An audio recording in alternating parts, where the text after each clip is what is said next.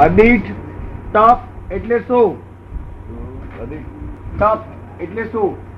જે તપ આમ ઘરું દેખાય કે ઓહો હો આમ આ સાધુ મહારાજ તપ કરી રહ્યા છે એ બધા દેખી છે કે એ તમનું ફળ ભૌતિક ફળ મળે. શું મળે?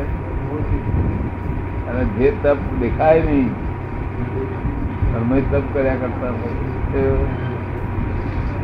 તને હે ને આંતરિક તપ છે. બહાર દેખાય નહીં. કોઈ જાણે નહીં કે તપ કરે.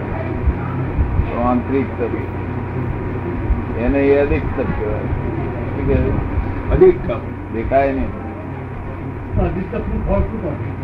અધિક તપનું ફળ શું? મોક્ષ થાય. મુક્તિ ફળ મળે.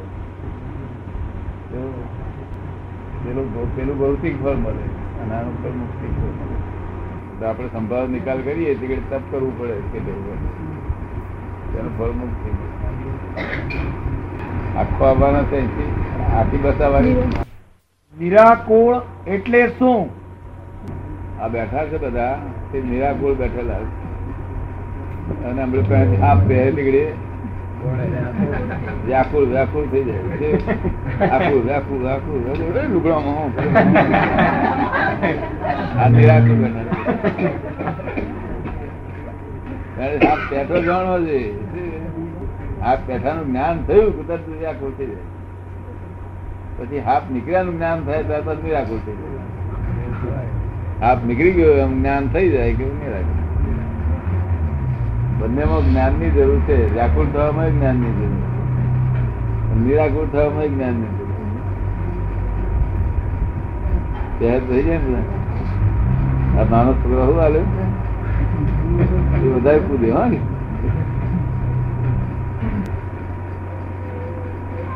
સાંભળીને જ આખું થઈ ગયું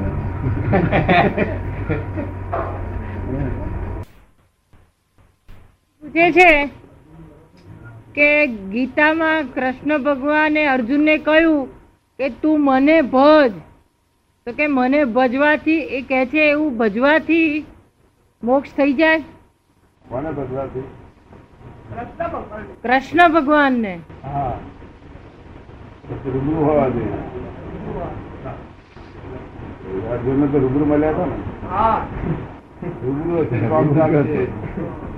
પાસપોર્ટ પણ કાઢ્યો અને ભૂલ થાય કોણ સુધારે? ભૂલ થાય ખોટો ખોટો કઈ સુધારવા આવે?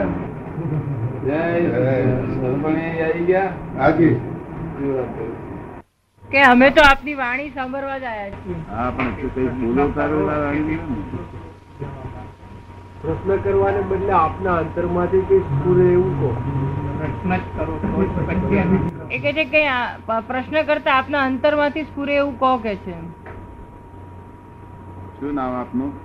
ભૂપેન્દ્રભાઈ. ભૂપેન્દ્ર. તમને કેમ લાગે? આ તો એક જાતની આ સૃષ્ટિનું એવી ક્રમ છે. આ સૃષ્ટિનો એવો એક જાતનો ક્રમ છે કે શું ક્રમ છે? શું ક્રમ છે? સૃષ્ટિનો ક્રમ છે કયું ને?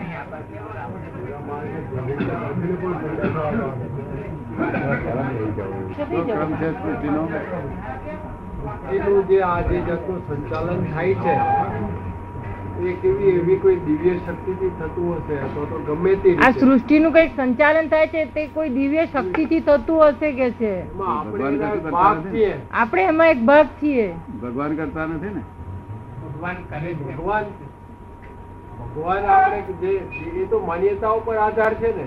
એ તો માન્યતાઓ પર આધાર છે ને. આપણે ભગવાન છે કે નહીં? આમ આપણી રીતે જોઈએ તો દરેક ના આત્મામાં ભગવાન તો છે. ઉપર નથી ને? ઉપર નહીં દરેક સર્વવ્યાપી છે. સર્વવ્યાપી છે તો. સર્વવ્યાપી. લાગડે છે? તો સંદાસ કહેવાય નહીં. એવું કઈ નથી એનું કારણ છે કે દરેક ચીજમાં છે એટલે બધી ભગવાનની ની દ્રષ્ટિએ તો કોઈ સંદાસ બેસતા આપણને શરમ લાગે. સંદાસ બેસતા શરમ લાગે ને આપણને? માં એવો કઈ વિચાર આવતો નથી ભાવ આવતો નથી. એવો વિચાર નથી આવતો.